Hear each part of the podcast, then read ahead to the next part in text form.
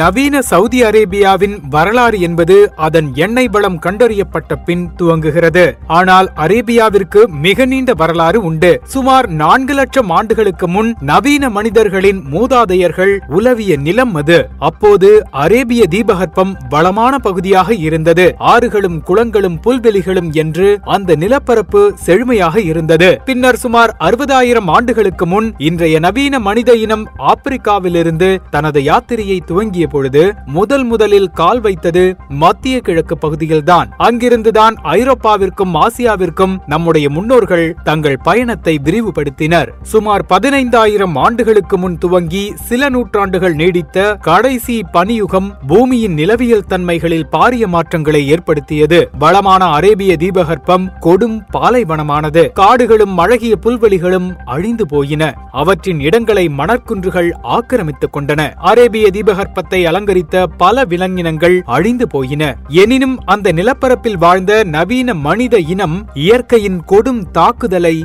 தீரத்துடன் எதிர்கொண்டு அங்கேயே தங்கியது போராடியது. கிறிஸ்து பிறப்பதற்கு முந்தைய நூற்றாண்டுகளில் செழிப்பாக விளங்கியது எகிப்து ராஜ்யம். அது கிழக்கத்திய நாடுகளுடன் நடத்திய வணிகத்திற்கு நிலவழியையே பெரிதும் சார்ந்திருந்தது. கிழக்கையும் மேற்கையும் இணைக்கும் பாலமாக மத்திய கிழக்கு விளங்கியது. கடல் வழித்தடங்களும் அரேபிய தீபகற்பத்தின் கரைகளோடு பிணைந்திருந்தன. அந்த காலத்திய அரேபியாவில் வணிகர்கள் நிறைந்திருந்தனர். அவர்கள் திரைகடல் ஓடி திரவியம் தேடும் திறனையும் அறிவையும் கொண்டிருந்தனர். விவசாயமோ மேய்ச்சலோ அற்ற அரேபிய தீபகற்பத்தின் நாட்டுப்புற சமூகம் பல்வேறு இனக்குழுக்களாக பிரிந்து கிடந்தது. அந்த இனக்குழுக்களில் பல நிலம் மற்றும் கடல் வழி வணிகத் தடங்களில் கொள்ளையடிக்கும் வேலையையே செய்து வந்தன. கிபி ஐநூற்று எழுபதாம் ஆண்டு மெக்காவில் பிறந்தார் நபிகள் நாயகம் எனப்படும் முகமது நபி. நபிகள் நாயகத்தை பெரும்பாலும் ஒரு இறை தூதராக மட்டுமே நம்புகின்றனர். உண்மையில் அவர் மிகச்சிறந்த ராணுவ நிபுணர். சிறு சிறு இனக்குழுக்களாக பிரிந்து தமக்குள் சதா நேரமும் அடித்துக் கொண்டிருந்த அரபு மக்களை ஒருங்கிணைக்கும் அளவிற்கு அபாரமான அரசியல் அறிவும் நிர்வாக திறனும் வாய்ந்தவர். நபிகள் நாயகத்தின் காலத்திற்கு பின் அவருடைய மாமனார் அபுபக்கர் மிக பெரும் சாம்ராஜ்யத்தை உருவாக்கினார். அவர் முதலாம் காலிஃபா என்று அழைக்கப்பட்டார். அவர் உருவாக்கிய சாம்ராஜ்யம் ரஷீதுன் கிலாஃபத் என்று அழைக்கப்பட்டது. மத்திய கிழக்கில் செல்வாக்கு செலுத்திய முக்கியமான கிலாஃபத்துகளான ரஷித்துன் உமாயத் அப்பாசித் மற்றும் ஓட்டோமன் கிலாஃபத்துகளை சொல்லலாம். இவை முகமது நபியின் காலத்திற்கு பிறகு இருபதாம் நூற்றாண்டின் துவக்கம் வரை மத்திய கிழக்கு பகுதியில் வெவ்வேறு காலகட்டங்களில் செல்வாக்கு செலுத்தி வந்தன. முக்கியமாக மத்திய காலங்களில் ஐரோப்பிய கிறிஸ்தவ நாடுகள் தொடுத்த சிலுவை போர்களுக்கு இந்த இஸ்லாமிய ராஜ்யங்கள் பதிலடி கொடுத்தன. பல நூற்றாண்டு காலமாக நடந்த அந்த போர்களில் கோடிக்கணக்கானோர் மாண்டனர். அரபு தீபகற்பத்தின் வரலாறும் அந்த மண்ணின் கலாச்சாரமும் இந்த போர்களின் ஊடாகவே வடிவமைக்கப்பட்டன. பாலைவனத்தின் தாங்க முடியாத வெப்பம் ஒருபுறம் என்றால் இன்னொரு புறம் பிழைப்பதற்கான வாய்ப்பாக இருந்த வணிகமும் அத்தனை எளிதானதல்ல. போர்க்கால சூழல் நீண்ட வணிகத் தடம் கடல் மார்க்கமான வணிகப்பாதையின் சவால்கள் என்று அரபு தீபகற்பத்தின் வாழ்வியல் எந்நேரமும் கொந்தளிப்பான நிலையிலேயே இருந்தது. நபிகள் நாயகத்தின் பிறப்பிற்கு பிறகு பல நூற்றாண்டுகள் கழித்து அரபு தீபகற்பத்தின் வரலாற்றை தீர்க்கமாக மாற்றும் மற்றொரு நிகழ்வு என்றால் அது அந்த இடத்தில்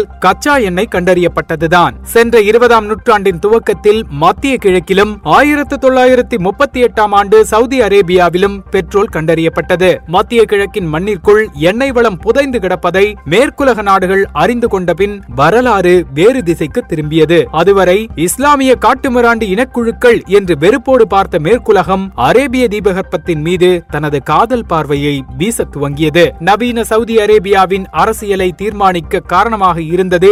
எண்ணெய் வளம்தான் இருபதாம் நூற்றாண்டில்தான் மத்திய கிழக்கில் எண்ணெய் வளம் கண்டுபிடிக்கப்பட்டது. அப்பொழுது மேற்கு ஐரோப்பிய நாடுகளும் அமெரிக்காவும் தான் நவீன தொழில்துறையில் கோலச்சு கொண்டிருந்தன. இந்த நாடுகளின் தொழில் வளர்ச்சியை உந்தி தள்ள எண்ணெய் தேவையாக இருந்தது. இத்தனைக்கும் அமெரிக்க நிலத்தின் அடியிலும் அள்ள அள்ள குறையாத எண்ணெய் வளம் இருக்கத்தான் செய்தது. இன்றளவும் தனது நிலத்தடி எண்ணெய் வளத்தை பெரிதும் சுரண்டாமல் வைத்திருக்கும் அமெரிக்கா சென்ற நூற்றாண்டின் துவக்கத்திலேயே தனது கவனத்தை மத்திய கிழக்கின் பக்கம் திருப்பியது. தொடங்கியது தொழில்துறையில் வளர்ந்திருந்த மேற்கத்திய வல்லரசு நாடுகளுக்கு இடையே வளைகுடா நாடுகளின் எண்ணெய் வளத்தை கைப்பற்றும் போட்டி முதலாம் உலகப் போருக்கு பிந்தைய ஆண்டுகளில் உக்கிரமடைந்தது. ஏறத்தாழ இதே காலகட்டத்தில் அரேபிய தீபகற்பத்தில் மத ரீதியாக நடந்து வந்த இன்னொரு மாற்றமும் நமது கவனத்திற்கு உரியது. அது என்ன என்பதை இரண்டாம் பாகத்தில் பார்ப்போம்.